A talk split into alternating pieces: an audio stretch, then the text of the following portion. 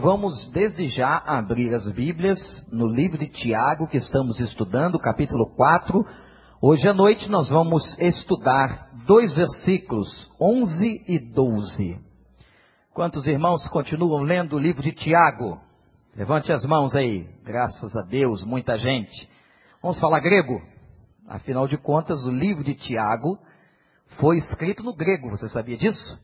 O grego era a língua da época, naquele contexto, porque houve uma dominação grega naquela região. E a cultura grega, chamada cultura helenista, era uma cultura tão forte que, mesmo com o domínio político dos romanos, a cultura grega permanecia. Então, o Novo Testamento todo foi escrito em grego. Então, vamos falar grego. Presta atenção. Catalalia. Essa não é das mais difíceis. Aprendeu? Catalalia. Só os irmãos. Muito bem. A aula perfeita. Agora vejam a continuidade da frase. Repitam o que eu vou dizer. Catalalia não pode. Não tem uma moça fortinha na televisão que fala isso? Pode. Não pode. Não pode catalalia. Vamos repetir? Catalalia não pode. Diz para quem está do seu lado: catalalia não pode. Não pode catalalia. Pronto, já falou em línguas. Quem tinha essa vontade, pelo menos uma palavrinha em língua estranha, o grego. Por que catalalia? E por que catalalia não pode? Olha para o verso 11 e 12 de Tiago 4. Irmãos, não falem mal uns dos outros. Quem fala mal contra o seu irmão ou julga o seu irmão, fala contra a lei. Não a está cumprindo, mas está se colocando como juiz. Há apenas um legislador e juiz, aquele que pode salvar e destruir.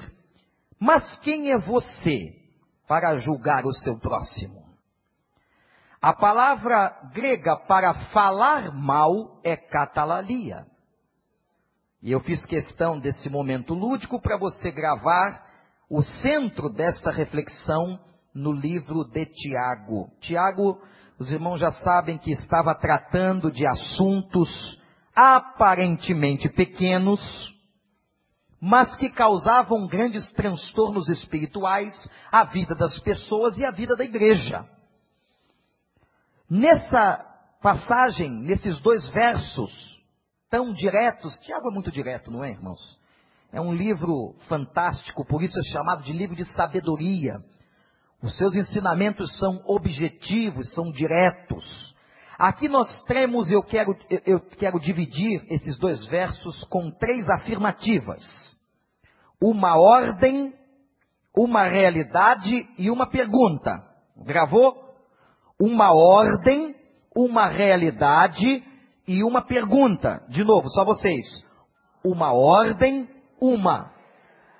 E uma, de novo, uma ordem, uma realidade e uma pergunta. E qual é a palavra grega?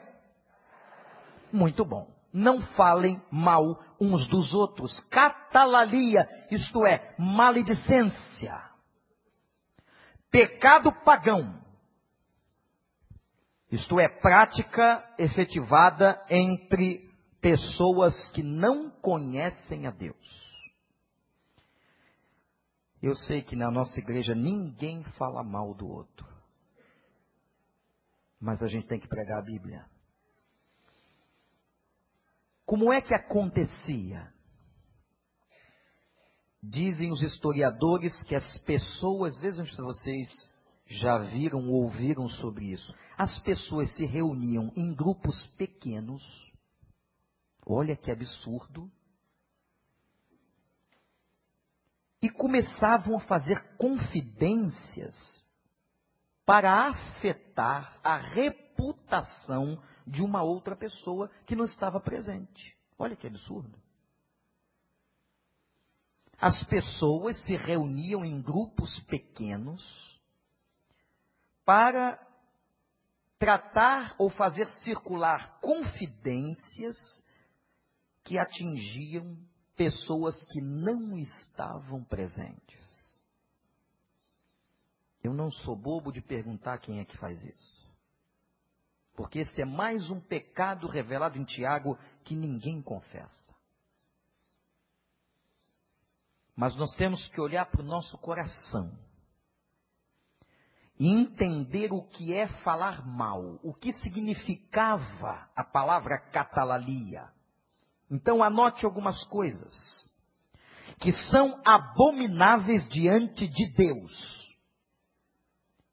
Falar mal ou falar de uma pessoa na sua ausência. Ou então, falar de alguém de maneira maliciosa. Sabe aquele irmão hábil com as palavras? Ele não fala diretamente contra o outro, ele joga um veneno. Aliás, expressão esta que tem respaldo em Tiago, porque ele falava, lembra no capítulo 3, que a língua tinha peçonha mortal. Quem tem peçonha é cobra.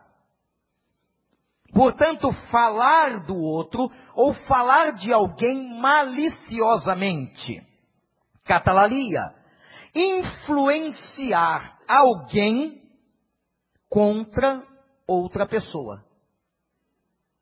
Todas as vezes que você está falando ou induzindo alguém a pensar mal do outro, isto é catalalia. Eu estou dizendo algumas coisas, às vezes você escuta um elogio, a pessoa está sendo elogiada, e alguém diz assim, mas porém, entretanto, todavia, quer dizer, vai fazer uma maldita observação para denegrir o sujeito.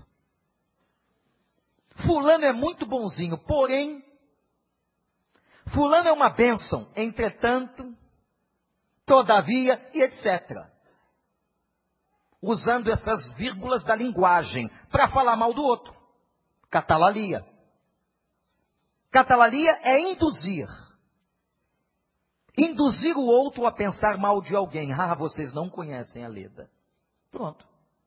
Eu não disse nada ruim da Leda, mas eu induzia vocês a pensar em alguma coisa. E dependendo do tom que eu digo, do tom, vocês vão pensar mal dela. Mas eu vou complementar. Vocês não conhecem a Leda, é uma ótima costureira. Pronto, já fiz propaganda.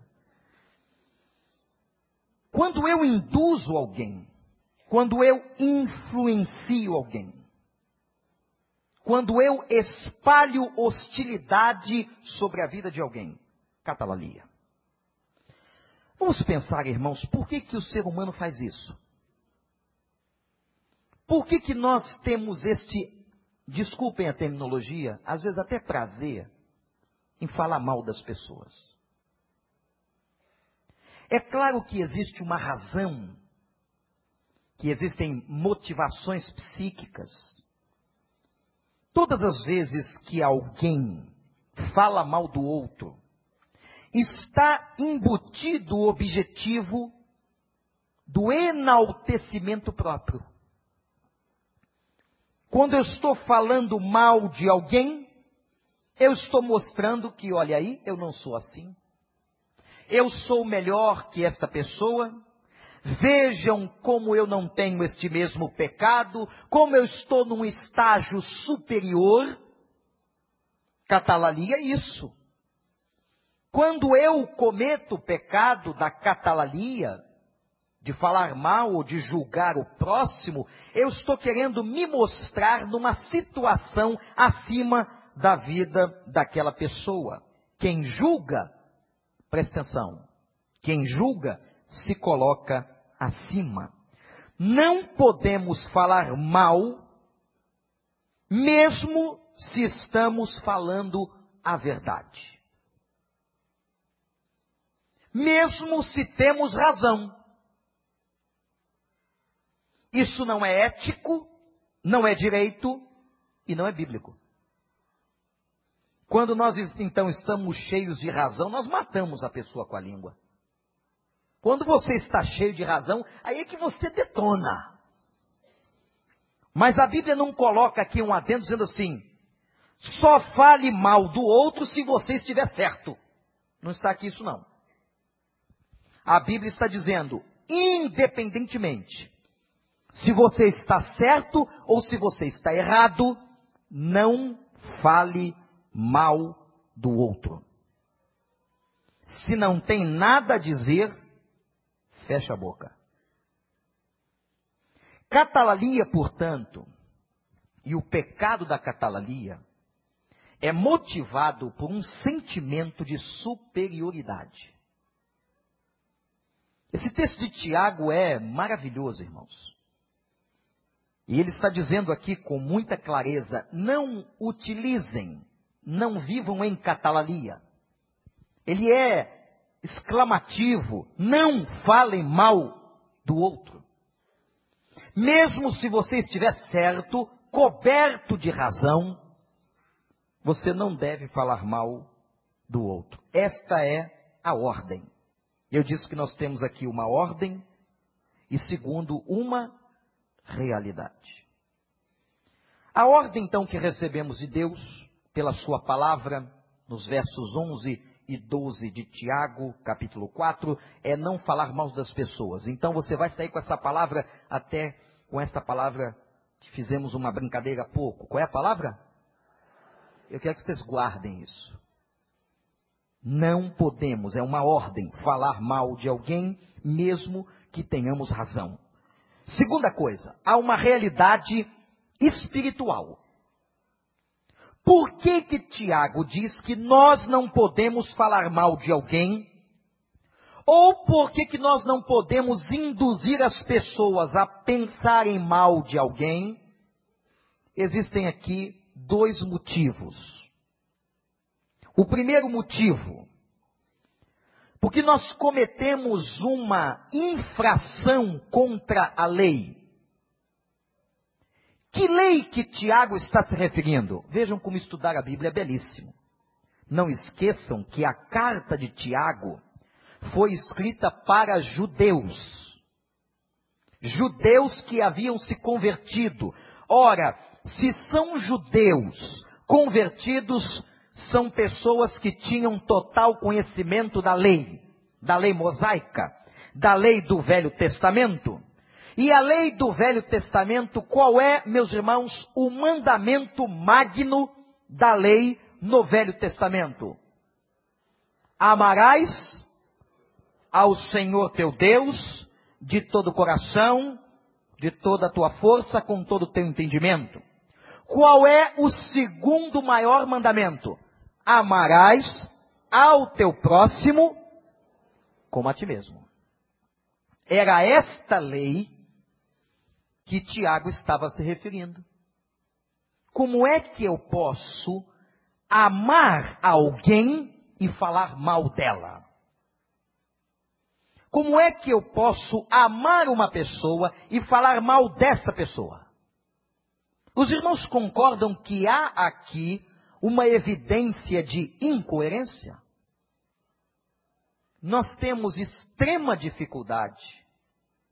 Às vezes o, uma mãe sabe que o filho está fazendo errado, ainda assim ela tem dificuldade de falar mal do seu filho por causa do amor. O que Tiago está dizendo é que nós cometemos uma infração contra a lei. Todas as vezes que nós cometemos o pecado da catalalia, ele diz é blasfêmia. Você cometeu o pecado da catalalia, você está ferindo a lei. Você está agredindo a lei. Você está blasfemando contra a lei. E a lei aqui é sinônimo de palavra de Deus. E Tiago diz assim: só há uma pessoa que pode ter a função de julgar o outro: a lei. É a lei que determina o que nós devemos fazer. É a lei que aponta se nós somos transgressores. Não é você, é a palavra. Não é você que vai dizer que o seu irmão está errado e vai julgá-lo. Quem vai fazer isso é a palavra. Todas as vezes que eu desobedeço a palavra, que eu firo a palavra, que eu infrinjo a palavra, eu estou então sendo julgado pela própria palavra. É a palavra que vai denunciar: você infringiu a lei, você quebrou o mandamento, você atacou este ponto da lei. Todas as vezes que nós pecamos infringindo a lei, é a lei que denuncia o nosso pecado, mas não somos nós denunciadores do pecado dos outros. Por isso que Tiago vai dizer, catalalia, não falem mal uns dos outros, porque a primeira realidade espiritual é que nós ferimos a palavra. A segunda realidade espiritual é que nós desafiamos o legislador. O legislador é quem fez a lei. Quem foi que fez a lei? O legislador é Deus. Isto é, só Deus é juiz, só Deus é legislador e nós não temos competência espiritual para nos colocarmos no lugar do juiz. E muitas vezes, irmãos, o pecado se agrava mais ainda. É bom que se diga o seguinte: temos muitos crentes novos aqui na Bíblia não tem escala de pecado, pecado maior, pecado menor. Mas há consequências diferentes. Os pecados têm consequências diferentes. Se você matar alguém, talvez você amarque muitos anos de cadeia como consequência dos seus pecados. Deus sempre perdoa os nossos pecados desde que sejam confessados, mas Deus não elimina as consequências. Para que essas consequências sejam disciplinadoras e abençoadoras para nossas vidas. Então, quando nós julgamos ou falamos mal, nós estamos desafiando o legislador. E uma coisa que se agrava muito é quando a gente faz a coisa sabendo que estamos fazendo. Se você sabe que você não deve julgar, que você não deve falar mal do seu irmão, e você ainda assim faz, as consequências se agravam. Por exemplo, segundo a Bíblia, nenhum de nós que está aqui hoje à noite está livre desta palavra. Se alguém, porventura, entrou neste santuário e não sabia disso, está sabendo agora. E ao, do momento em que você sabe e toma conhecimento da verdade, você é responsável por esta verdade. Então, hoje à noite, nesse dia, 10 de julho de 2008, você entendeu, escutou, tomou consciência que catalalia é pecado, Deus não se agrada quando eu falo mal do outro, quando eu jogo o outro contra a consciência de alguém, quando eu estou fazendo isto ou aquilo que vai desagradar o Senhor e de alguma forma denegrir a imagem de uma pessoa. Então agora nós somos responsáveis. Isso nos leva, gente, a uma responsabilidade ainda maior. Porque eu tenho consciência. Ora, se eu tenho consciência, e se ainda assim o faço, se eu tenho consciência de um pecado e ainda assim o pratico, as consequências são agravadas. Não é que o pecado aumente, mas as consequências são agravadas. Nós não temos o direito de nos colocarmos no lugar do juiz, no lugar do legislador. Só Deus tem o direito de dar a vida, de tirar a vida, só Deus tem o direito de castigar, só Deus tem o direito de salvar, só Deus tem o direito de destruir, só Deus. Só Deus que pode realmente sentar no trono do juízo para julgar. Só Deus. Isso fica muito claro quando em Mateus capítulo 7, versículo 1, Jesus Cristo, na última parte do sermão da montanha, ele diz: Não julgueis para que não sejais julgados. E com a mesma vara que vocês julgam, vocês poderão ser julgados. Com a mesma vara. Isto é, com a mesma medida. O que você faz a uma pessoa, amanhã poderão fazer com você. Não pise em ninguém. Não tripudie do pecado do outro. Não agrida.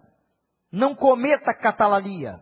Não induza ninguém a pensar mal de uma outra pessoa. Porque nós ferimos a lei e nós nos colocamos no lugar de juiz.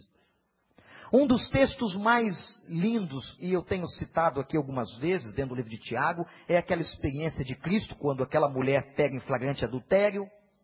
A mulher estava errada? Estava. Imagina se isso acontecesse dentro de uma igreja. Um grupo de pessoas pegou o outro em flagrante adultério. E agora, pastor, a lei de Moisés manda apedrejar tanto a mulher quanto o homem? Essa pergunta foi capciosa, difícil para Jesus. O que ele devia fazer? Era uma situação complicada politicamente. Tinha que se ter muita sabedoria do alto, porque se ele diz assim: cumpram a lei, ele estava incentivando um homicídio. A mulher seria apedrejada ali mesmo. Se ele diz, não cumpram a lei, ele feria aquilo que era a base religiosa de Israel, que era a lei de Moisés. Que situação! Jesus não podia dizer nem sim e nem não. E então ele começa a escrever no chão. Aliás, eu lhes disse que é a única vez que Jesus escreve alguma coisa em todo o Novo Testamento. Mas estava escrevendo o quê? As especulações teológicas são muitas, mas eu gosto de um autor que diz que Jesus estaria, talvez, escrevendo os pecados dos acusadores. Que coisa, né? Ela foi pega em flagrante adultério. Você é caluniador. Você é caloteiro. Você não paga suas contas. Você agride o seu marido. Ele, de repente, começou a escrever os pecados. E ele diz assim: agora vocês que querem apedrejar, podem. Se não tiver pecado, quem não tiver, atire a primeira pedra. E a experiência mostrou que foi saindo o mais velho, o mais experiente, o que conhecia mais, um a um, até que ele ficou sozinho com a mulher. Que sabedoria! E ele usa uma palavra que só um juiz poderia usá-la. Ele diz assim: Eu não te condeno.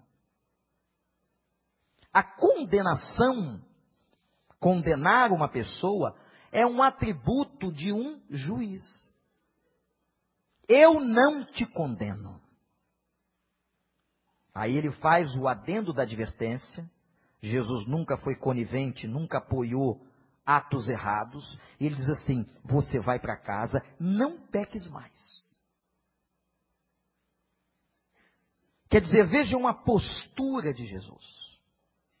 Ao pegar alguém em pecado, ou descobrir o pecado de um irmão, primeira coisa que eu tenho que fazer é lembrar que eu não posso atirar a pedra.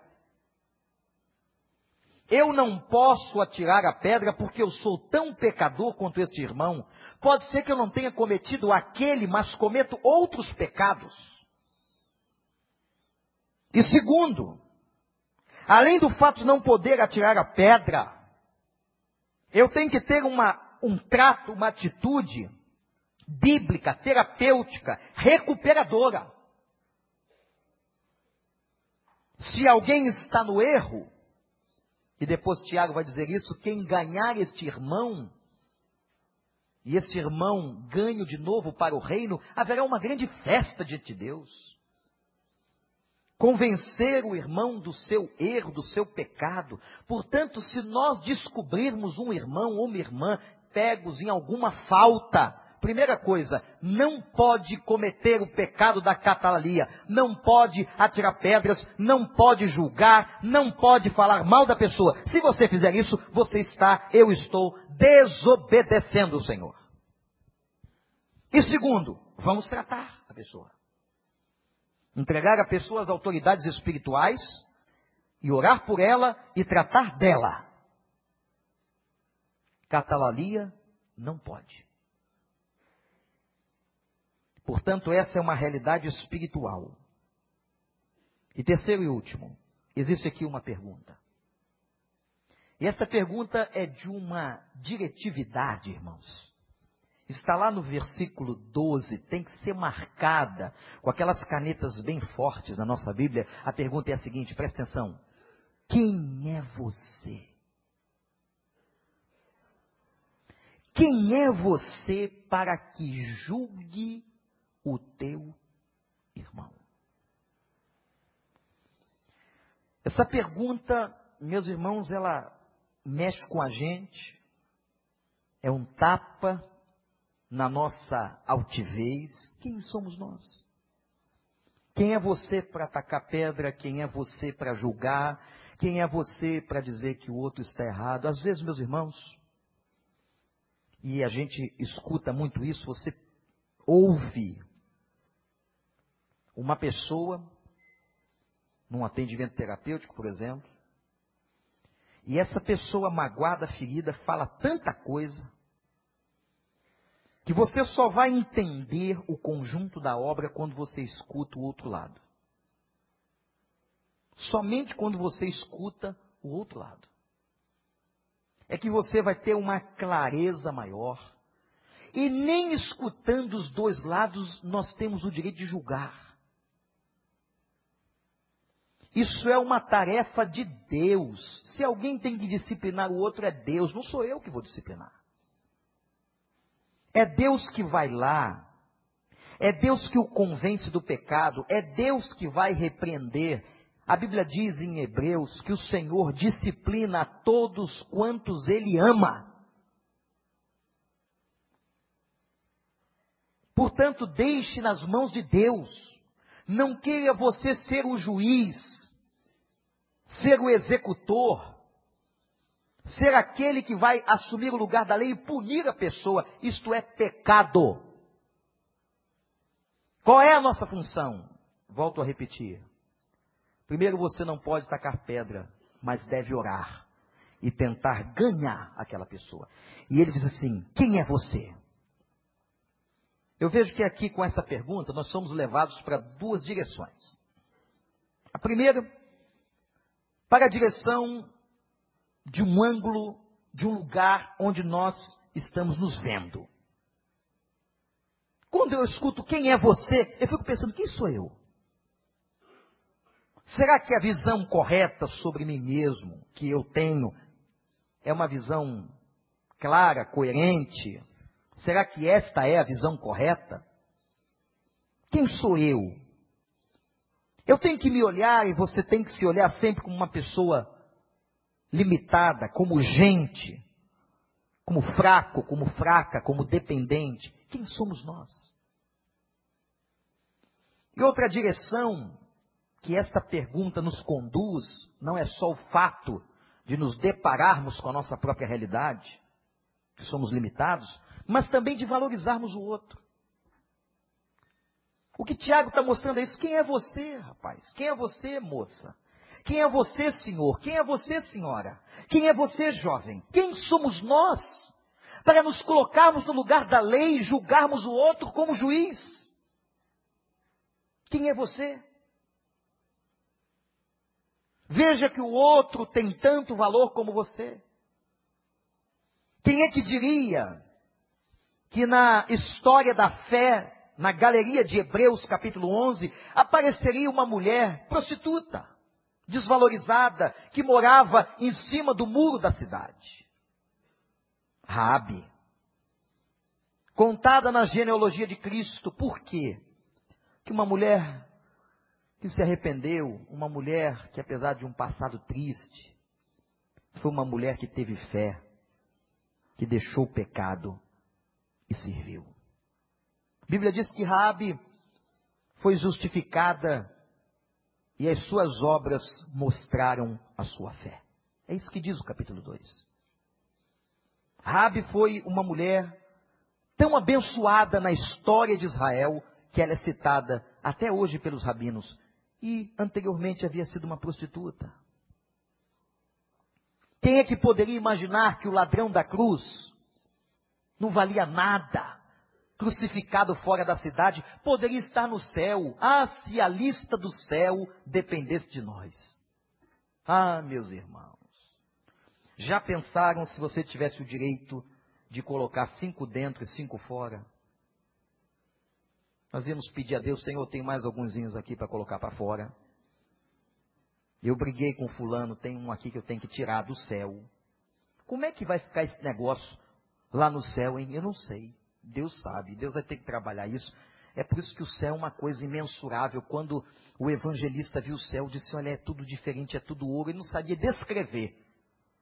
A visão do Apocalipse é uma visão indescritível, que ele usou imagens deste mundo para tentar dizer o que é aquilo lá. Como é que vai ser? Você vai morrer e você vai morar na casa de trás, na rua do lado, lá no céu, com a pessoa que você não falava aqui. Eu já ouvi gente assim, ah, eu vou pedir a Deus que ela fique no outro bairro celestial. Você acha que tem espaço para uma coisa dessa? uma abominação dessa no céu? Você acha que vai ter espaço lá? Lá não terá mais diferenças. Isso vai ser eliminado. Nós seremos um corpo vivo no Senhor Jesus Cristo. Mas tem gente que acha que vai levar isso até para o céu. Eu não quero ver aquele. Já ouvi isso, irmãos. E ouvi com seriedade, ninguém estava brincando. Eu não quero ver aquele irmão no céu. Se passar numa calçada, eu atravesso. É uma blasfêmia daquelas federais, não é? Abominável. Quem é você? Quem é você que não enxerga os seus limites? Quem é você que não valoriza o outro? Quem é você para julgar o teu irmão? Qual é a palavra grega que a gente vai levar para casa? Qual é a palavra? Catalalia. Versos 11 e 12. Que Deus nos abençoe. Esse texto nos mostra que há uma ordem. Não falem mal. Uma realidade. Quando assim pecamos, afetamos a lei e o legislador. E uma pergunta, e com ela sairemos daqui. Quem somos nós para falarmos mal uns dos outros? Que Deus tenha de nós misericórdia e nos abençoe. Amém, igreja?